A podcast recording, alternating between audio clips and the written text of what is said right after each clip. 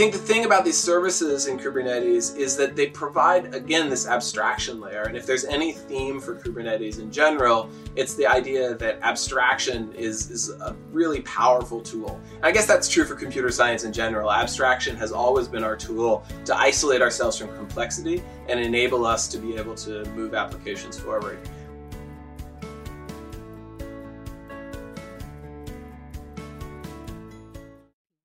I'm Brendan Burns, Kubernetes co-founder and corporate vice president at Microsoft Azure.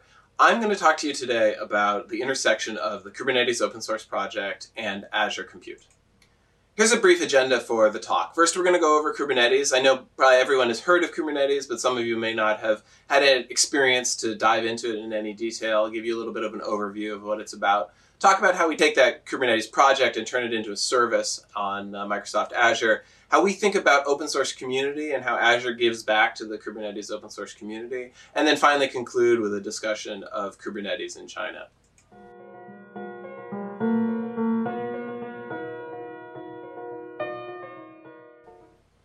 So here's a quick overview. I think it's first important to set the context of containers in the history of computing. And I think that oftentimes people think of containers as being a relatively new phenomenon because they're something that they may have only heard of three, four, five years ago. But the truth is that containers have been around for quite a long time, stretching back to the imp- initial implementation of chroot in uh, BSD Unix in the 1970s. Really, most modern applications, if you're for either reliability or scale, are distributed systems that are built up of many different pieces. And so that's where Kubernetes comes in. Kubernetes builds on top of these sort of developer focused features in containers to provide uh, an API that's oriented around building services, around building things that have replication, that have multiple different things communicating with each other. In Kubernetes, the fundamental concepts are the service, which is effectively a load balancer for directing traffic to a variety of different uh, groups of containers, and the pod, which is a group of containers that are co scheduled onto the same machine, operating together in a symbiotic fashion to deliver sort of one piece of an application, right? So a service is there to provide a generic interface to a collection of pods that implement the application. But of course, it's not just about uh, having running containers and having traffic get load balanced to them. Another really important part of building any application is understanding how do I go from version one to version two of my application, and that's where deployment comes in. So the deployment is sort of the third important concept within Kubernetes. And a deployment basically is responsible for keeping track of not just a collection of pods, um, but actually moving those pods from a version 1 to a version 2 and doing that rollout while paying attention to the health of the application, seeing if there's a crash, moving slowly from one version to the next to ensure that you can do a rollout without any downtime that your users might see. Another way of looking at the Kubernetes API server, though, is that it's an abstraction layer on top of infrastructure. So while those developer oriented concepts are great for building and describing an application that you're deploying out into the cloud or on premise, the Kubernetes API server also allows you to have a, a more generic and more unified view of your infrastructure, whether it's running in Azure, an on premise data center, some other public cloud if you build applications against the Kubernetes API, you're building applications that are inherently more portable, and you're building using tools that can describe and deploy your application into all of these environments at the same time, despite differences in the underlying hardware. Of course, you know, the more you use data services and other kinds of pieces of that are cloud specific, um, you're going to run into you know uh, challenges in portability. And so you know, I really think of the portability promises of Kubernetes not as being a perfect, you know, absolutely you can lift and shift an application in a day, but rather that the people and the processes that you're developing for deploying and managing your applications, those skills are transferable, whether they're deploying that application on premise, at the edge, uh, or up into the cloud. I think the other piece of Kubernetes is that it is really oriented around enabling DevOps. Right? And I think we've all had this experience that uh, a two pizza team is a sort of famous phrase that you should always build teams that are could be you know f- fed by two pizzas. It's a real focus on keeping the size of teams in sort of the six to eight person range. And the reason for this is, is obvious. It's because above six or eight people, the amount of communication overhead that you have for keeping the team in sync, for understanding what everyone's doing, becomes really kind of expensive. And so, if you can focus on having smaller teams, you can build more efficient uh, processes. The challenge of this, of course, is that it requires that you have decoupled services. For any real large application, you're going to need to have hundreds or thousands of developers working together. If you really want to have a collection of these two pizza teams, you're going to need to have a way of having a lot of people work together while still staying relatively separate. Uh, and Kubernetes really helps make this de- makes this decoupling easier.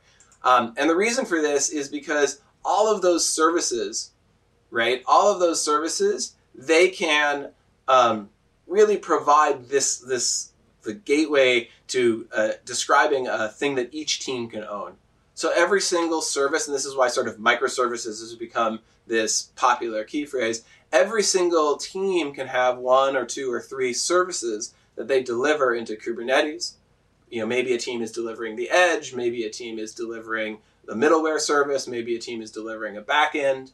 And because they've been abstracted away from each other, and because they're each deploying these containers that can land on the same machine but not interfere with each other, you have stand a real chance of being able to simultaneously have large teams working on a big, large scale application while still keeping the actual team sizes down to that ideal two pizza team.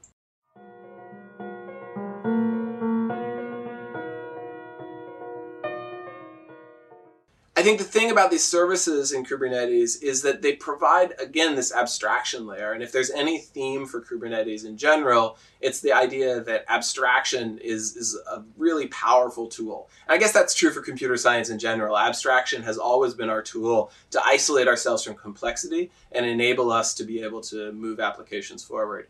Uh, when people think about a service, they don't actually have to think about what's behind that service. And so that means that consumers of your service don't have to worry about if you're scaling or auto scaling, if you're doing version upgrades, if you have failures in your application. The service abstraction has hidden all those concepts from them um, so that they can just focus on talking to the APIs that your service is providing. I think the most important thing about this is it not just it, it doesn't just decouple the design of your system, it actually decouples the operations of your system as well. And so we can actually think of separating out um, the operations of an application into separate people and separate teams who manage hardware and it's uniform hardware. It's all the same no matter what application is running on it. An operating system operations team and it is the operating system with kubernetes can be made exactly the same for every single application that you run. Uh, cluster operations which focuses on you know, just running the Kubernetes cluster and providing Kubernetes as a service. And then finally, your application operations people. Similarly, with regions around the world, Azure delivers the most Kubernetes uh, in any managed cloud. And finally, we really focus also on being enterprise ready, ensuring that no matter what the requirements are of your company and your enterprise, Kubernetes can rise to that and be and the Azure Kubernetes service specifically can provide an enterprise grade, enterprise ready by default uh, implementation of Kubernetes. So let's take a look a little bit deeper at what this means. We saw this picture earlier of the Kubernetes API server providing an abstraction on top uh, of machines. Well, in the Azure Managed Service, the API server itself is delivered by Azure. You don't see or pay for any of the machines or compute associated with that API server. It's delivered as a service for you. But of course, many times those machines need to be running services that are available to the customer in their own network, in their corporate uh, private network. And so the machines themselves, or your applications actually run, they live in your private network. They live in a space that you control and that you can link up with VPN or VPC or whatever the, the tooling is that you need in order to manage those, those uh, computers inside the same network as the rest of your company.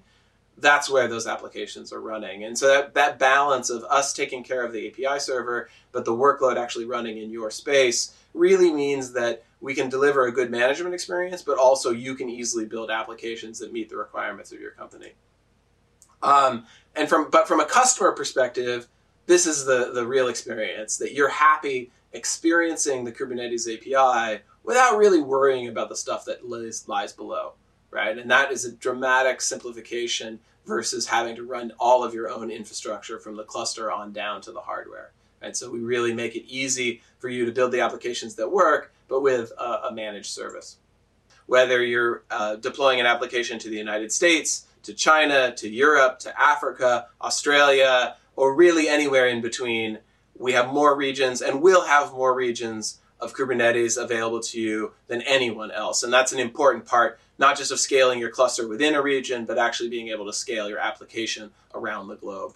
And we started an open source project in response to that customer need. That turned into this open source project called Gatekeeper within the confines of the Cloud Native Compute Foundation or CNCF. And then we also took that project and turned it into a part of our Azure product. So it's not just to take and create a project that's source code out on GitHub. It's actually to take that source code and bring it back into our product as a supported feature, as something that you can, you know, wake my engineers up for if it's not working correctly, um, as a thing that you can absolutely rely on as part of the product, not just an open source project that you happen to to you know, download from uh, GitHub and run. It's an incredibly important trajectory from a customer need to an open source project to an Azure product to a happy customer on the other side. And we repeat this pattern over and over again in all of the, the sort of open source work that we do in the Kubernetes community. And that leads us to the, the interactions between Azure and the Kubernetes community, how we think about building innovation and contributing back uh, to not just Kubernetes, but actually to other open source projects that run on top of Kubernetes. Um, I, I want to start out by talking about why we contribute in the first place. We could just take this open source project, we could manage it for you, we could deploy it, make a service out of it, and never contribute uh, a single line of code back. And in fact, there are clouds that do precisely that. But from my perspective, first of all, that's not being a good community citizen. That's not being respectful of the time and energy and devotion that people have poured into these communities. But more importantly, it's also not a really good way to deliver a service, to deliver a product. If you're not involved in the community, if you don't have people who deeply understand how the project is built, where the bugs are, where the bugs need to be fixed, you don't have the ability to deliver a product based on an open source project that a customer will want to use. Right? You have to be deeply ingrained in the community in order to have enough understanding to be able to deliver it reliably, to have the ability to land code to either make a, to add features that customers need or to fix bugs that they are facing. And you're simply not going to have the connections into that community to find out when there are things like security problems or the best practices that a customer needs to deploy their own application on top of Kubernetes. And so for all of these reasons, for altruistic sense that we need we have a responsibility to help these communities move forward all the way through to the fact that I know that it makes it be, uh, makes it possible for me to deliver a better managed Kubernetes experience. Those are all of the reasons why we contribute back to the Kubernetes community. Um, you know, one of the places we really like to contribute is in innovation. It's a great example of how we contribute innovation to not just benefit our Azure customers, but truly to benefit Kubernetes customers across the world. We also think a lot about building tools on top of Kubernetes. Now, I also want to talk about how we think about cloud native leadership, right? Because it's not just about contributing innovation, it's not just about building tools, it's actually also about helping these communities move forward, right? And we have a number of people who have deep technical experience with Kubernetes and with cloud native technologies, and we have we, we feel a responsibility to use that knowledge and use that insight to um, help these communities at a technical level and at a leadership level move forward. We have people on the technical oversight committee for the CNCF. We have people on the governing board for both the CNCF and the Linux Foundation. Um, we have people who were amongst the original founders and designers of the Kubernetes governance. Right? So the people who, who, who actually designed the, and delivered the, the ideas of how Kubernetes is going to be governed and will be governed going forward. So I think it shows that we not just uh, contributing code, not just contributing innovation, but contributing leadership to these communities, helping these communities move forward. Uh, and speaking of helping these communities move forward, it's critically important that we also do community service. We also do the work that actually, literally, day to day, helps these communities operate. This includes things like, you know, helping with the Kubernetes release, being release lead for uh, the, the Kubernetes project. It's a truly thankless task. It's, it's a bunch of hard work, and, but without it, we wouldn't be able to release software. Kubernetes wouldn't have new releases if it weren't for the people standing up to become release leads. We've had people on my teams lead Kubernetes SIGs, be involved with the CNCF SIGs, and then also our great field folks all around the world focusing on uh, building out and delivering Kubernetes and cloud native meetups so that we can do that sort of grassroots uh, into, uh, discussions with local people who are working on solving these problems in their own uh, environment. And it's a really great resource, not just for connecting with those people, but actually for bringing features back to the Azure Kubernetes service so that we understand what do we need to build in order to help make these people productive and happy. Uh, and then finally, thinking about teaching and education, right? One of the things I really love to do is actually do talks like this and help people learn more about Kubernetes. Done a whole bunch of work with uh, Microsoft to deliver talks on YouTube, as well as with a bunch of our great field engineers to deliver a best practices book. Um, and so, if you're looking out there for cloud native education, Microsoft and Azure has the expertise um, to help deliver the, those materials in a variety of formats to make sure that you as you're going through your digital transformation, uh, you have access to the right kinds of education, the right kinds of materials to help upskill your workers uh, as they make a transition maybe from some more legacy development up through cloud native development. Now I wanted to talk about the Azure Kubernetes service in China, right? So I think that it, you know, speaking of going to the local and speaking of delivering uh, tools that are important for people where they are, we really have focused the Azure Kubernetes service on delivering a service in China. Uh, and that's for a variety of different companies, from national companies uh, in within the China within China itself to multinational companies like Starbucks, who are delivering products uh, into China as well as the rest of the world. We know that the Azure Kubernetes service is enabling those people to drive success. So, taking a look at a couple of those, here's some uh, you know examples of the way in which the Azure Kubernetes service is growing in China, as well as a couple of our really great partners. Daimler is a great example of a multinational company, and an lo- example of a local uh, Chinese company that is finding extreme success as they've deployed and, and started using managed Kubernetes uh, on Azure. And with that, uh, I'm in conclusion, and I want to say thank you so much for listening. I hope it was enjoyable, and have a great day.